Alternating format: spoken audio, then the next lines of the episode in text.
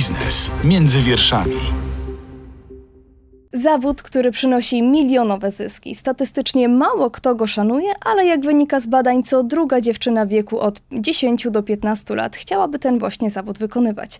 Influencer, drodzy Państwo, to słowo klucz w dzisiejszym podcaście Biznes między wierszami. Ja nazywam się Katarzyna Witwicka-Jurek, a moim i Państwa gościem jest Sylwia Czubkowska z Spiders Web Plus. Dzień dobry, Sylwia. Dzień dobry i dzień dobry Państwu. Sylwia razem z Kubą Wołtorem z, ze Spiders Web Plus przyjrzała się bliżej tej branży influencerów. Kiedy słyszymy słowo influencer, to mamy różne emocje, od zażenowania po inspirację.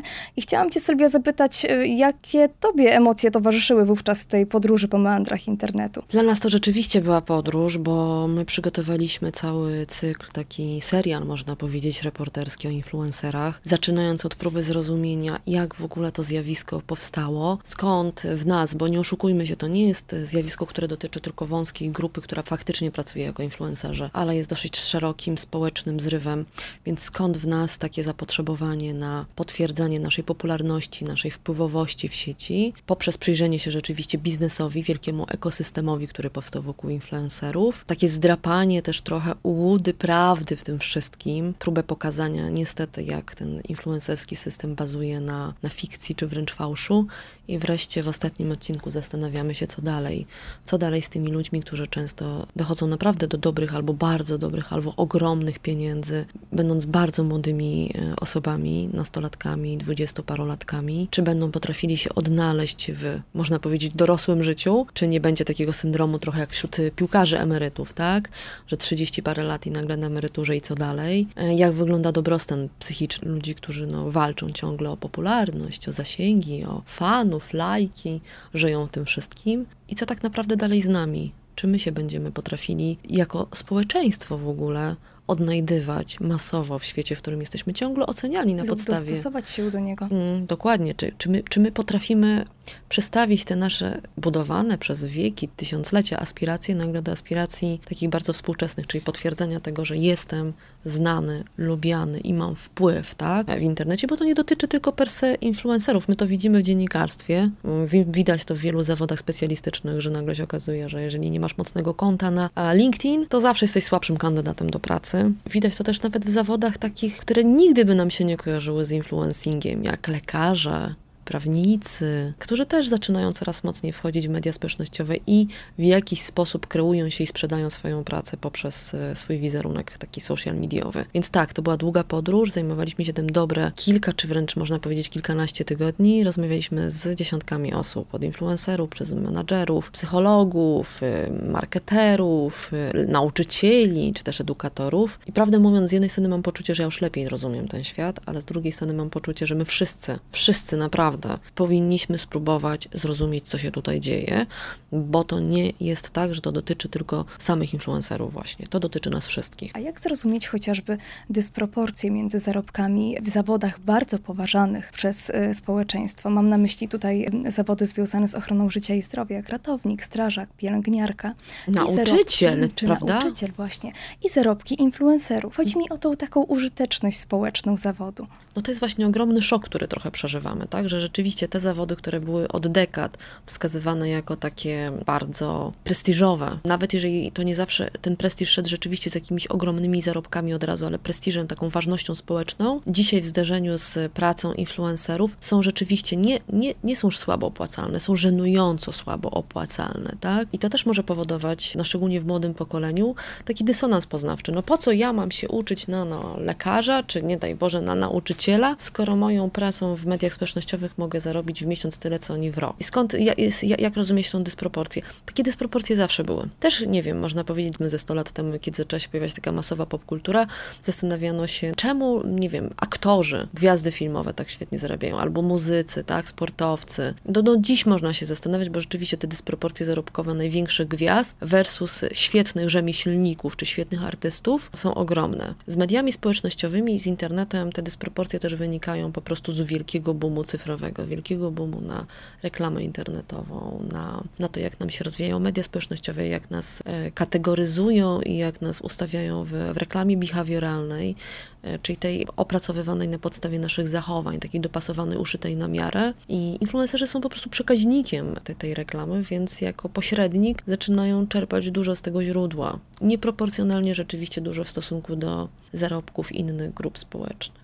No i też zmienili w pewnym sensie rynek pracy. Każda większa firma ma już tak naprawdę w swoim budżecie wpisane wydatki związane z, z influencerami. Marketingiem To- influencerskim, tak, to już dokładnie. nie jest marketing oparty o media tradycyjne czy media cyfrowe, tylko idziemy w Instagram, w TikTok i tak dalej. I to są często duże pieniądze. Tak, rzeczywiście bardzo zmienili. No oczywiście to nie jest tak, że sami influencerzy się pojawili i zmienili, to są naczynia połączone. Media społecznościowe zaczęły zmieniać to, jak funkcjonujemy, zaczęły zmieniać reklamę, zaczęły zmieniać marketing. Jajko czy kura? Ciężko powiedzieć, kto się pierwszy pojawił, tak?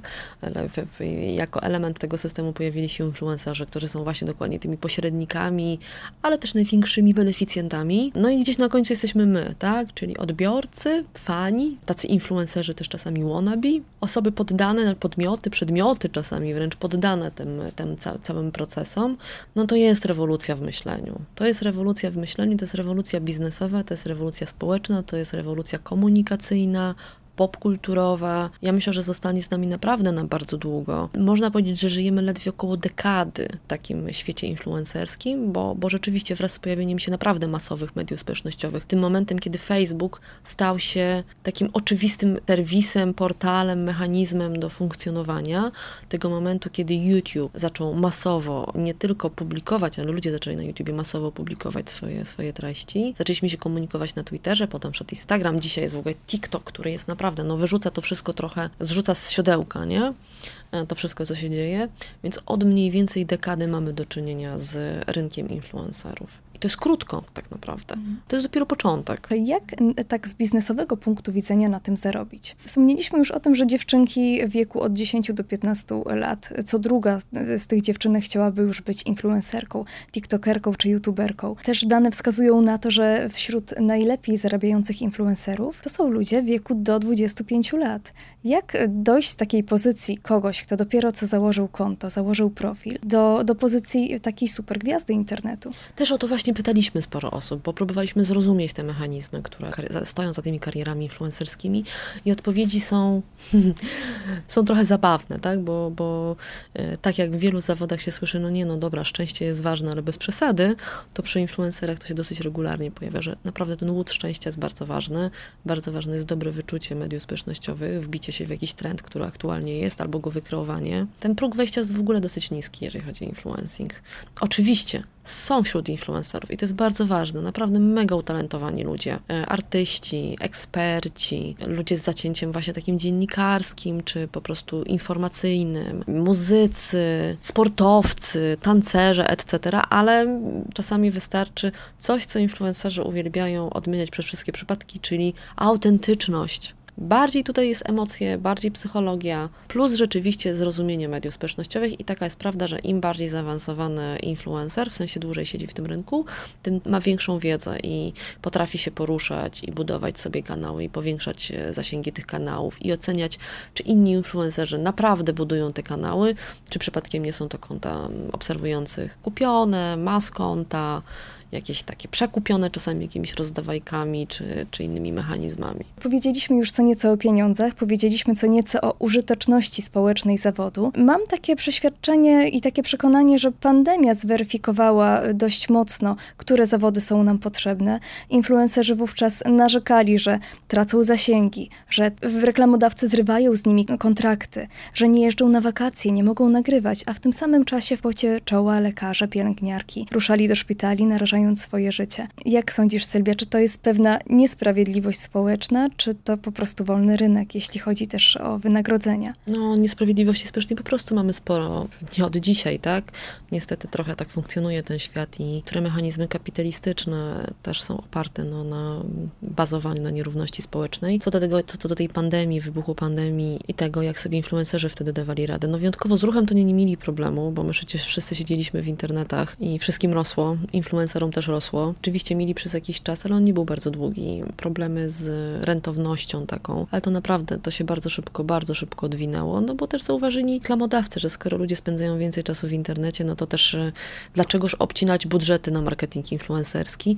Większe to zjawisko było w tym roku, jak wybuchła wojna. To rzeczywiście przez kilka tygodni był mocny odwrót reklamodawców od wszystkiego, co nie jest związane z Ukrainą, odpowiedzialnością społeczną, pomocą uchodźcom i tak dalej. No po prostu nie oszukujmy się, no to nie był moment, żeby epatować pewnymi treściami, tak? Ale też nie jest tak, że influencerzy wszyscy bardzo mocno odczuli ten, ten krótki kryzys, bo im się po prostu fakturowanie niektórych zleceń przesunęło, tak? A zanim się przesunęły, to już potem wróciły budżety, więc, więc wracając do tej nierówności społecznej, no cóż ja mam powiedzieć? Naprawdę uważam, że gdyby jedną chociaż dziesiątą budżetów marketingu influencerskiego, który ma w tym roku mieć wartość 15 miliardów dolarów, oczywiście globalny. To są tylko te pieniądze, które idą na reklamę, influencerzy zarabiają jeszcze innymi mecha mechanizmami. Gdyby chociaż część z tego przesunąć na nauczycieli wspomnianych, to myślę, że żyłoby nam się w lepszym świecie, ale no nie zmusimy żadnej firmy do tego, żeby obcięła swoje wydatki, bo my tak uważamy, że powinna zrobić i przekierowała je na,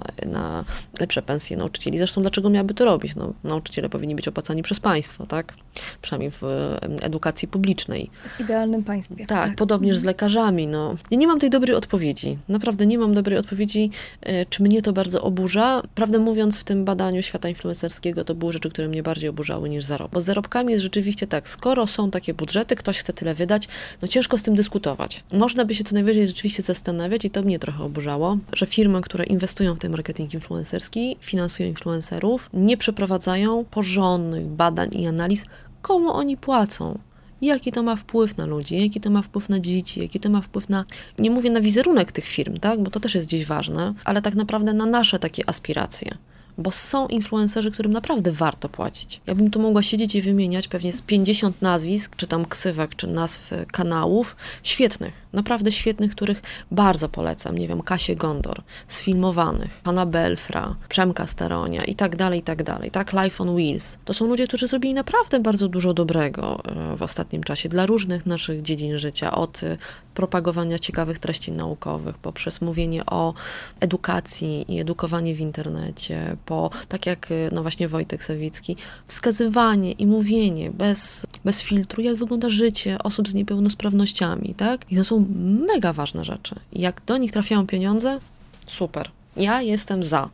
Prawdę mówiąc, jak dla mnie mogą zarabiać trzy razy więcej niż teraz zarabiają. Nie będę miała z tym problemu. Czy możemy ten internet i tę branżę jakoś szufladkować, żeby do jednego worka z napisem merytoryczna wiedza, dobra robota, wrzucić e, influencerów, którzy zajmują się nie tylko lifestylem, ale też przekazywaniem wiedzy z zakresu finansów, ekonomii, emerytur nawet i tak dalej a do drugiego worka wrzucić e, tych, którzy, no nie ukrywajmy, są tacy, którzy promują publicznie przemoc. Albo głównie siebie promują tak naprawdę, promują po prostu siebie. siebie. No, być może nie ma w tym nic złego lub promują obiektywnie złe wzorce. No oczywiście, że z jednej strony się nie da, a z drugiej strony to niestety ci, którzy żyją najbardziej na pokaz, ci, którzy tak ostentacyjnie funkcjonują w tym świecie influencerskim, rzeczywiście parają się wręcz takimi skrajnymi zachowaniami, bo my kilka lat temu bardzo strzegaliśmy przed e, patoinfluencerami w rozumieniu patu streamingu, ale dzisiaj dużo zachowań takich bardzo mainstreamowych influencerów też zahacza o patologizację pewnych treści.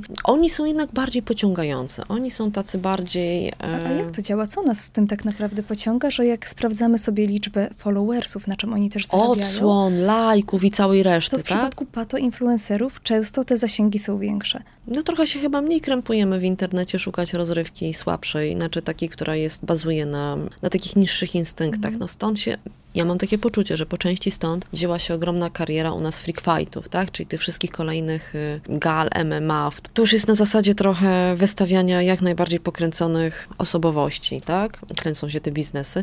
No to są takie niskie instynkty. Ludzi, szczególnie młodych, szczególnie dzieciaki, nastolatki, pociąga oglądanie takiego ostentacyjnego bogactwa pokazywanego przez bliskich im wiekowo, urodowo, talentowo ludzi, bo idzie za tym przekaz, ty też tak możesz mieć. Tą, tą 10 fur i dom z basenem, a jak nie masz, to budzi się frustracja. I tu jest ogromne. I to jest, prawdę to budowanie tego wizerunku, takie przemawianie do odbiorców jest dla mnie bardziej oburzające niż te budżety. To, że się nie mówi wprost, że to się uda, takie, takie życie się udaje jednemu procentowi, nie? Mhm. Temu szczytowi piramidy, temu naprawdę, jak mieliśmy w takim pierwszym odcinku naszego, naszego serialu metaforę Olimpu. To są ci bogowie z najwyższego poziomu już tego Olimpu mitycznego, a pod nimi jest pełno starających się, którym część nie potrzebuje mieć takich ogromnych wcale zarobków. Chce fajnie zarabiać, dobrze żyć, tak i robić jakąś tam ciekawą robotę. Ale ogromnej części tym, tych aspirujących nic się nie uda. Oni się sparzą. Oni wyjdą sfrustrowani z tego wyścigu wyjdą w jakiś sposób zniszczeni trochę, tak?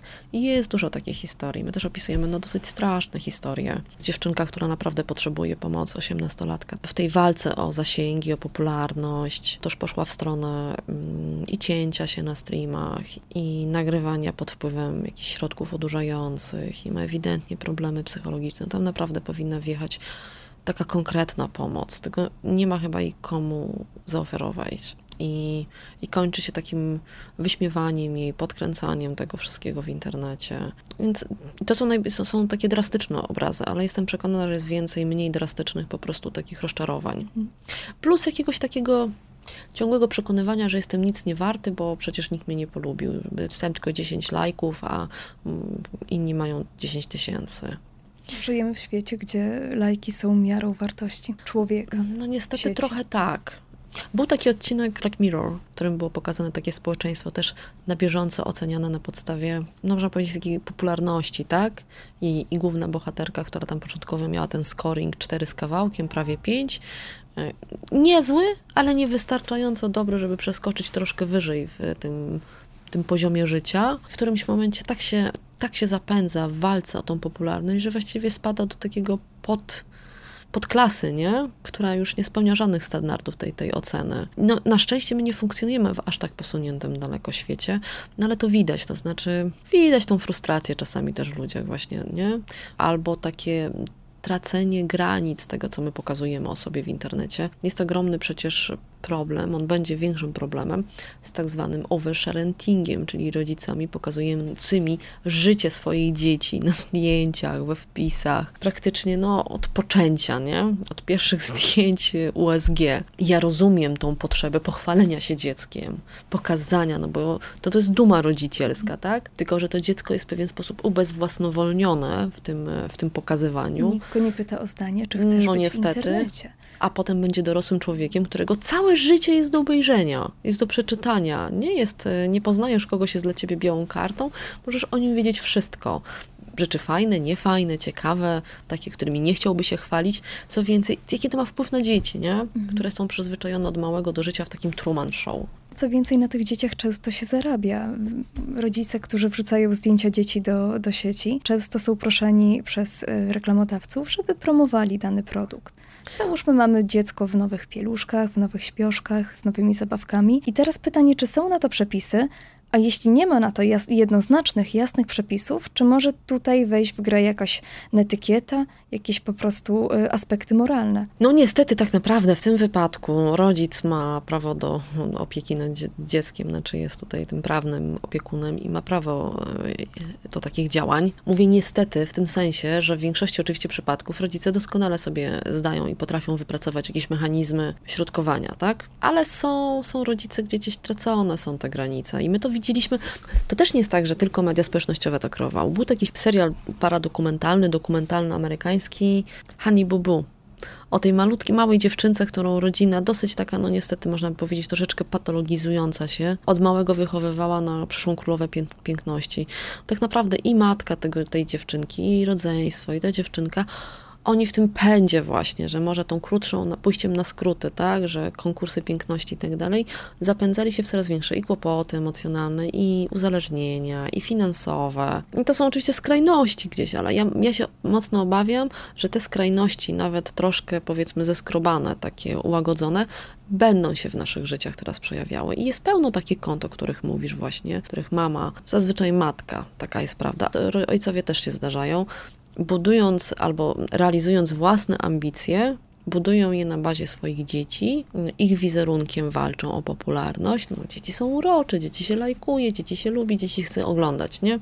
Różni ludzie te dzieci chcą oglądać, zacznijmy od tego, nie zawsze przyjaźni i to są naprawdę poważne sprawy z kradzeniem zdjęć przez, w celach pedofilskich. E, I różne się rzeczy z tymi zdjęciami dzieją i nie polecam rodzicom oglądać tego, co się z tymi zdjęciami dzieje, bo to nie są przyjemne obrazki. Ja widziałam, co osoby ze skłonnościami pedofilskimi potrafią zrobić ze nawet niewinnymi zdjęciami. To jest jeden element taki bezpieczeństwa. Drugi element właśnie, no, robienia z dziecka słupa ogłoszeniowego. I warto sobie zawsze zadać pytanie, czy ten zarobek, który z tego mamy, równoważy to, w jakiej atmosferze jest wychowywane dziecko, do jakich wartości jest wychowywane. Plus zdarzają się też zdjęcia na Instagramach, po prostu seksualizujące dzieci. Dziewczynki dwu, trzy, cztero, pięcioletnie w pozach dorosłych kobiet, w szpileczkach, w sukienusiach. To jest urocze, jak sobie siedzimy tam w domu, się na to popatrzymy. Ale czy muszą wszyscy to oglądać? I czy to dziecko musi być tak zapamiętywane? Więc jest tych wyzwań bardzo dużo. Dlatego się też mówię, no nie starczyło nam materiału na jeden tekst, trzeba było napisać cztery, jeszcze kilka dodatkowych, żeby żeby próbować przynajmniej ogarnąć ten świat. Zapytam jeszcze o to, jakie wzorce kreują influencerzy dzisiaj. Kiedyś mieliśmy kult długonogiej blondynki, szczupłej. Mhm. Dzisiaj mamy kult raczej napompowanych pośladków. No, takich seksownych dziewczyn, prawda? Pewne kanony, które czasem mogą być, znaczy zazwyczaj są szkodliwe i są szkodliwe dla dzieci, które oglądają dane profile na Instagramie. One mogą być szkodliwe. Czy są szkodliwe wtedy, kiedy widać jasną korelację między danym kanonem urody właśnie, a popularnością i kontraktami reklamowymi. Bo nie ma nic złego ani w kanonie długonogiej blondynki, ani nie ma nic złego w kanonie takiej bardziej kobiecej, z, większymi, z większym biustem, większymi biodrami pełniejszymi, ciemniejszą cerą, taką trochę, bo teraz ten kanon jest rzeczywiście taki troszeczkę latynosko-afroamerykański. Nie ma w tym nic złego, wręcz przeciwnie. Każdy, znaczy Wiemy doskonale, że piękno jest w każdym człowieku i, i te kanony, które gdzieś tam się zmieniają w poszczególnych dekadach, jak je szczególnie oglądamy w takiej perspektywie historycznej, zawsze i tak nas zachwycają, tak? E, tylko ta korelacja dzisiaj jest tak wyraźna i jest tak y, obezwładniająca może być, tak? Szczególnie właśnie dla młodych dziewczyn, czy też młodych chłopaków, bo to samo się dzieje też z kanonami urody męskiej, no nie oszukujmy się, to nie, nie jest tylko do płci ograniczone, y, że to może po prostu zaburzać właśnie ten, ten, te, te, te wartości i no i no jest zjawisko chociażby masowych operacji plastycznych, po to, żeby jak najszybciej i tak naprawdę jak najtaniej też dostosować się do, tych, do tego wyglądu. My opisujemy ten boom, tak powstające wręcz takie pop-up fabryki piękności w Turcji, bo to Turcja w tym króluje, gdzie zjeżdżają influencerki czy influencerki wannabe z całej Europy, żeby się operować, tak? Od robienia właśnie tego takiego poprawienia ciała, po operację nosa, operację ust, poprawianie policzków. Potem tak naprawdę wchodzimy na wiele tych kont influencerek i one wyglądają bardzo podobnie, te dziewczyny. I widać, że to po prostu jest, przepraszam, ale robota chirurga, tak? Poddany, poddany dzisiaj funkcjonujący model. I znów nie ma nic złego, naprawdę. Jeżeli ktoś ma potrzebę, możliwości, pieniądze i zdrowie do tego, żeby poprawić swoją fizyczność w ten sposób, no wszystko jest dla ludzi. Mnie bardziej tutaj mierzi, że tak powiem, rzeczywiście przekonywanie, że jak się tak zmienisz, tak się zmienisz, tak się dostosujesz, twoje życie będzie bogate i szczęśliwe, a taki idzie ewidentny sygnał z tym szczęściem to różnie bywa. A czy w trosce właśnie o, o zdrowie psychiczne naszych dzieci, o, o nasze samopoczucie, czy po prostu o to, żeby internet był, o ile mogę użyć takiego sformułowania, zdrowy, da się jakoś przesiać niektóre treści, da się to jakoś filtrować. To też jest zapewne sporna kwestia, bo my nie chcemy nikt cenzury w internecie. Tak, tak. Ja bym naprawdę nie tak? chciała cenzurować mhm. influencerów. Mhm. Również dlatego, że to, o czym oni mówią, jak mówią, jak wyglądają, czym się zajmują, jest bardzo ciekawe społecznie. Jest dla nas bardzo ciekawym materiałem do zrozumienia zmian, które zachodzą w społeczeństwie, w gospodarce, kulturze, etc. Ja myślę, że ważniejsze jest, i trochę z taką myślą też pisaliśmy te teksty, zrozumienie tego, co się dzieje. Nie odrzucanie na zasadzie, ach, jacyś tam influencerzy, to tam nastolatki, to nieważne, robią sobie zdjęcia na Instagram i nagrywają TikToki. Takie myślenie spowoduje tak naprawdę, że to, to, to jest takie zakrywanie oczu, uszu i ust, nie? Taki jesteśmy szczęśliwi, bo nie widzimy, nie? Jak to było u Wyspiańskiego, byle Polska wieś spokojna, niechże wokół będzie wojna. Więc zakrywanie oczu nic nie pomoże warto jest zrozumieć, warto jest obserwować. To jest taki trochę apel do rodziców, tak? Rozmawiać z dzieciakami, e, nie mówić im, a nie oglądaj tego głupiego jednego czy drugiego, tylko spróbować zrozumieć, dlaczego go oglądają. I jeżeli się zrozumie, te potrzeby, to też łatwiej będzie nakierować na coś lepszego. Bo tych dobrych treści jest naprawdę bardzo dużo. Tych dobrych treści jest pewnie pół na pół, tak? Świetnych influencerów ze świetnymi treściami i takich influencerów, którzy są no albo szkodliwi, albo przynajmniej nie wnoszą nic szczególnie dobrego do, do żyć, tak? E, I, I, ta świadomość jest konieczna. W waszych tekstach często padało stwierdzenie Andy'ego Warhola, że każdy y, kiedyś w przyszłości może mieć swoje 15 minut sławy. Ja uważam, że to idealnie odzwierciedla w ogóle cały ten biznes. Mamy na przykład sportowców, którzy idą na emeryturę sportową w wieku 40-50 lat. O, żeby 40 e, jeszcze, Albo nie? i wcześniej, no. tak? E, a co z influencerami? Przecież oni no, też, no, szczyt kariery to powiedzmy 20-25 lat, a co później? No właśnie, co później? Bo to jest tak, że my jeszcze nie wiemy, co później, mm. bo tak jak mówiłam, no około 10 lat y, ma ten rynek. Jeszcze nikt nie dotarł do takiego momentu, żeby był y, fa faktycznie 30 lat w tym siedział, czy 40. Moglibyśmy mówić o przepracowaniu takiego pełnego cyklu, tak, do emerytury. Bywa różnie. Są influencerzy, którzy potrafią się świetnie zmieniać, bo też z, jednym z ważnych mechanizmów powiązanych z influencerstwem jest potrzeba ciągłej, ciągłej zmiany nie, nie wystarczy być sobą przez cały czas takim samym. Więc są ci, którzy potrafią się świetnie zmieniać, dostosowywać, oferują, nie wiem, rozkręcają nowe biznesy też wokół siebie, tak? Oferują nowe produkty, siebie sprzedają jako nowy biznes i funkcjonuje im się świetnie, tak? I potrafią dojrzewać razem z tymi swoimi fanami, fani się zmieniają, oni się zmieniają i tak dalej. Są tacy, którzy sobie totalnie z tym nie dają rady, wypadają z obiegu, idą do jakiejś innej pracy, albo są sfrustrowani, zanim pójdą do innej pracy. Są tacy, którym to się kończy ciężko. No, my opisujemy chociażby historię Stu, czyli Stewarda Bartona. Żeby było jasne, Stu nie splajtował, on ma bardzo dobre życie. To jest wciąż symbol tak naprawdę, idol tego, jak wysoko można zajść w polskim influencerstwie.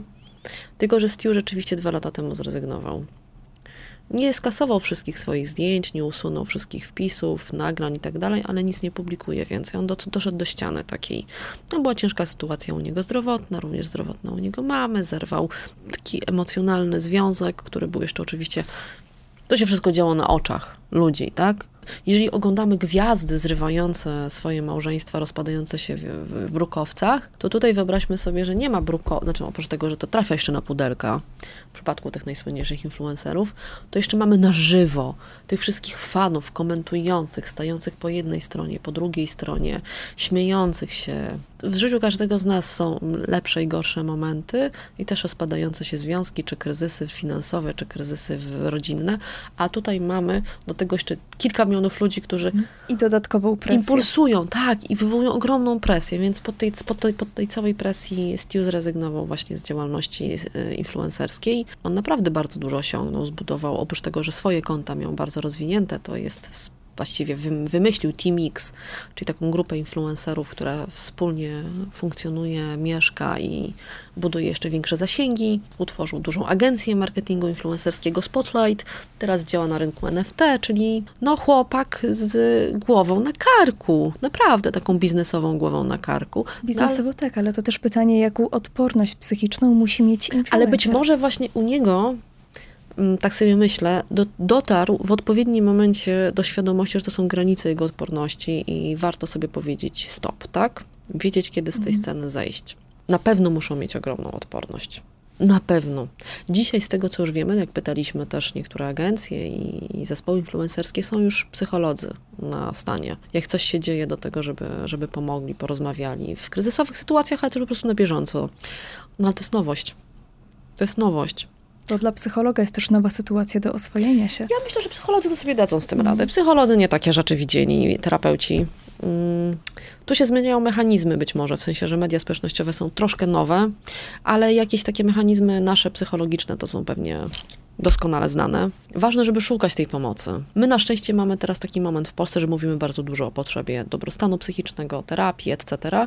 I ta wiedza też dociera do, tych, do, do influencerów. Super by było, żeby oni też więcej o tym mówili. Nie mówili tylko, ach, ważne, żebyśmy wszyscy, tylko mówili też na własnych przykładach, tak? Mhm. Że ja musiałem poszukać pomocy, bo na przykład się z tym i z tym źle czułem, tak? tak I, musiałem sobie zrobić przerwę. to jest okej. Okay. Znaczy, ja powiem tak, ja bym sobie nie dawała, nie dała rady z taką presją, jaką są poddawani ci ludzie. Mhm. Naprawdę. Wielki szacun za to. I mam do nich, do nich naprawdę, nawet do tych, którzy tam robią rzeczy, które naprawdę nie podobają mi się i uważam, że e, mówią rzeczy, które są złe i zachowują się w sposób, który jest, ma zły wpływ. Tak ja mam szacun za to, że oni potrafią w tym funkcjonować i się nie rozsypać, bo ja bym nie dała sobie z tym rady. I wiem, że nie dałabym sobie z tym rady, mimo tego, że jestem pewnie sporo starsza od większości z nich i bardziej doświadczona zawodowo. I też dziennikarstwo jest takim zawodem, które nam daje naprawdę w kość. Naprawdę daje w kość na różnych poziomach i trzeba sobie za przeproszeniem czwarte cztery litery wypracować. To myślę, że z taką presją, jaką oni są poddawani, nie dałabym sobie rady. Tu jest ogromny szacun i o tym oni też powinni mówić. Jak to robią, jak to przepracowują, co jest dla nich ważne. To jest dla nas wciąż tajemniczy i nieodkryty jeszcze biznes, y, o czym świadczy chociażby sama struktura tego biznesu. Y, Wspomnieliście o tak zwanych farmach influencerów, co wydaje się zupełnie nielogiczne, że ktoś, kto ze sobą teoretycznie rywalizuje, jednocześnie wzajemnie się promuje. No ale to trochę jak zespoły piłkarskie, nie? Takie można powiedzieć, albo takie w kupie siła.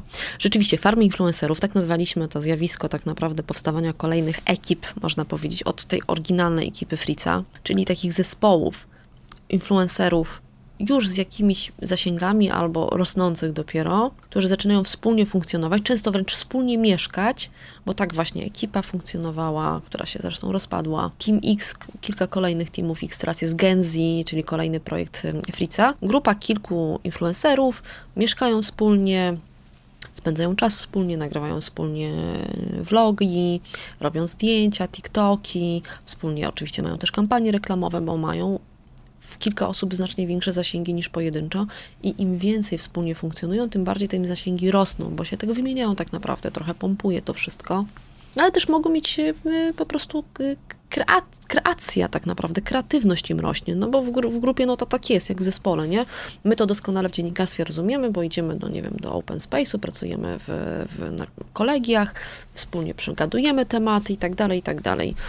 Więc y, tak, to są takie trochę farmy influencerów, bo rzeczywiście tam czasami z takich bardzo mikro do ogromnych karier się wyrasta. Yy, Ale są też oczywiście budowane kariery na konflikcie. I to jest równie popularne. E, Zaczynając właśnie od tych freak fightów, które są ewidentnie przelaniem takiego konfliktu internetowego, na po prostu pójście w oktagon i dajcie dacie sobie pyskach, czyli no to jest podkręcanie konfliktów. Zresztą same te, te gale są takie budowane na emocji, na pod... Po ogromny rozwój kont tak zwanych commentary. To są konta, to są osoby, które prowadzą, no często na YouTubie albo na Instagramie, serwis, takie no serwisy powiedzmy, które wyciągają wszelkie możliwe dramy, wszelkie możliwe wpadki, wszelkie możliwe problemy i o nich opowiadają, oczywiście influencerskie. I tak, ten y, komuś zakosił pomysł na zdjęcie, ta przyjaźniła się z inną, się nie przyjaźnią, bo się odlajkowały, albo i zalajkowała negatywny komentarz. Ktoś reklamował scam, ktoś y, sz- za bardzo zdjęcie podkręcił filtrem, czy tam jakimś photoshopem. Tak naprawdę na tych negatywnych, budowane są tych negatywnych emocjach coraz większe zasięgi. Co więcej, i to, to słyszeliśmy od wielu menadżerów, podobne zjawisko jest widoczne wśród fanów. Fani specjalnie czasami hejtują albo z, donoszą wręcz na swoich idoli influencerskich po to, żeby się wybić na tym. Więc tych mechanizmów jest wiele. Są też takie psychologiczne mechanizmy, które wskazują na to, że my po prostu y, chętniej kupujemy negatywną informację niż pozytywną. No to tak? zawsze niezły pieniądz wypiera dobry pieniądz, tak? dokładnie. Nie? E, Bad news is a good news, no to też w dziennikarstwie wiemy. Chociaż mam wrażenie, że dzisiaj już tych bad news jest tak dużo, że się niekoniecznie przebijają. Tak, no też w influencerstwie tak jest, że to też słyszeliśmy od niektórych menedżerów, że wracając do pudelka, że to niektórzy, tam, bo tam jest dzisiaj jest równie dużo informacji o gwiazdach, w sensie aktorach, piosenkarzach i tak dalej, jak i o influencerach. I duża część z tych donosów do pudelka to są donosy po prostu od samych influencerów albo ich bliskich, przyjaciół, menadżerów. No bo jakby nie mówili bylemy nazwiska nie przekręcone albo tej ksywki, tak? Każda metoda dobra.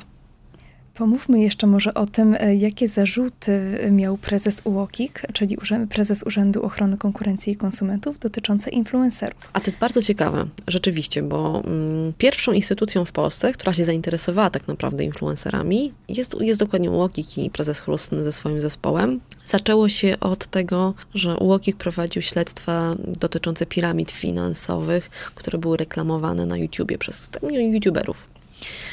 No ci youtuberzy to nie byli tacy klasyczni influencerzy, aczkolwiek też mieli swoje zasięgi i tacy influencerzy powiedzmy pseudofinansowi I influencerzy. pewnie coś w rodzaju zarób sobie 100 tysięcy w tydzień. Tak, tak, mniej więcej tak. W wielkim skrócie tak to wyglądało. I mm, kiedy, kiedy Łokik zainteresował się tymi piramidami, zauważył, jak duża jest siła YouTube'a i influencer, no, mm, liderów powiedzmy opinii slash influencerów, to potem przeszło to zainteresowanie już na samych influencerów. A jak się zaczął Łokik interesować influencerami, to się okazało, że tam jest dziki wschód. To nie jest dziki zachód, to jest dziki wschód. I to był wierzchołek góry lodowej. Tak, bo tak, jest tak. Nie oznaczano reklamy, bez opisów, że współpraca, skamy reklamowane. Co więcej, jak już Łokik się tym zainteresował, no to jak tu urząd wystąpił dokumenty, wystąpił informacje, influencerzy nie odpisywali, bo były pytania wysyłane listami poleconymi. Oni odpisują na maile, a nie na jakieś listy polecone. Jakby nie było, są ścieżki urzędowe.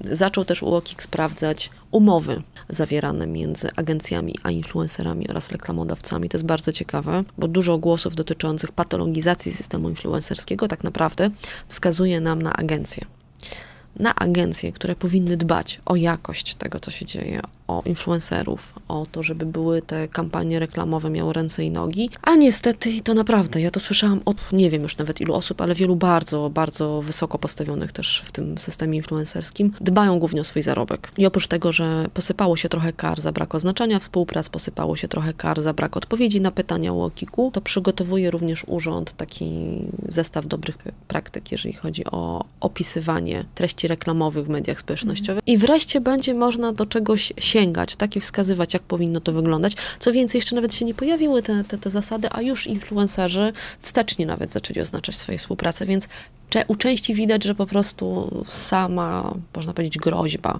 zadziałała i super. Uważam, że super, naprawdę, bo samo to oznaczanie już treści reklamowych jest naprawdę bardzo ważne. To już jest, to już jest kamyczek do przodu, tak? Bo my widzimy, że, znaczy odbiorca widzi, że to są reklamy.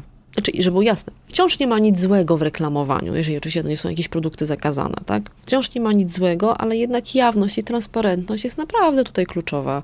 I niektórzy influencerzy nawet kampanie reklamowe potrafią świetnie prowadzić. Tak świetnie, że ja sama nawet kilka razy zdecydowałam na jakiś zakup pod wpływem kampanii reklamowej danego influencera, czy tam współpracy, ale on to po prostu mówił jasno, przejrzyście, dawał linki, e, opisywał, że to jest współpraca, opisywał, że to jest reklama. Potrafił też w taki bardzo bliski nam sposób opowiedzieć o jakimś produkcie. Także ja czułam rzeczywiście, że to nie jest ładna modelka, tylko to jest żywy człowiek, który tego wypróbował. A i to jest tak naprawdę ogromny impuls stojący za influencingiem. My mamy przekonanie, że to są żywe osoby, tak? Jak nasi znajomi, nasza najbliższa rodzina, można powiedzieć. Oni, oni coś widzieli, spróbowali, nosili, byli w środku czegoś, oni nam mówią, jak tam A jest, nie jest tak? to przebrany lekarz z reklamy. Dokładnie, a nie jakiś, no, sztu- sztucznie wykreowana postać zupełnie, tak? I to wszystko może świetnie działać. Ja mówię naprawdę, nic nie ma złego w reklamach. Co więcej, jeżeli one pozwalają tym y, ludziom utrzymywać się i, i zarabiać sensowne pieniądze i, i dzięki temu też rozwijać ich jakąś takąś twórczość, to ekstra. Tylko no, grajmy fair po prostu, tak? Powiedziałyśmy sobie dzisiaj o wielu dobrych i złych stronach tej branży, branży influencerskiej. I teraz takie pytanie, czy jakbyś miała jakąś władzę nad całym internetem, nad całą branżą, ty, czy jest Nie jakaś, chciałabym mieć. Czy, czy jest jakaś recepta na to, co, co można zrobić generalnie, żeby, żeby ten internet był dla nas przede wszystkim zdrowym, przyjaznym miejscem, żebyśmy czerpali z niego tylko to, co najlepsze? Nie ma dobrej jednej recepty. Ja mam malusieńką półreceptę, o której mówię do upadłego. Edukacja medialna. Edukacja medialna od pierwszej grupy przedszkolu.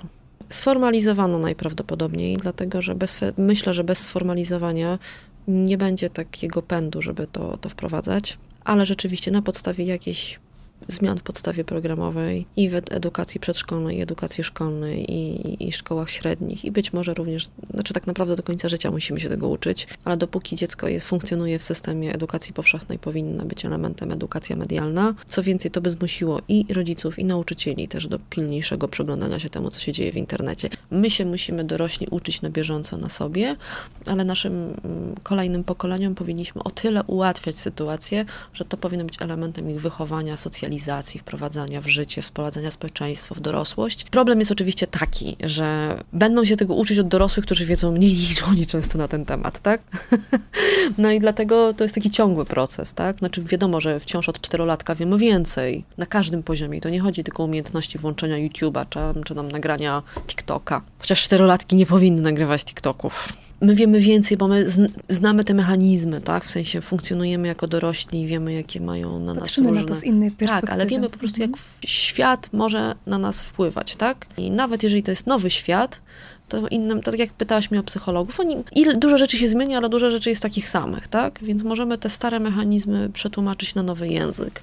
I naprawdę, edukacja medialna. Panie ministrze Czarnek, zamiast hitu edukacja medialna.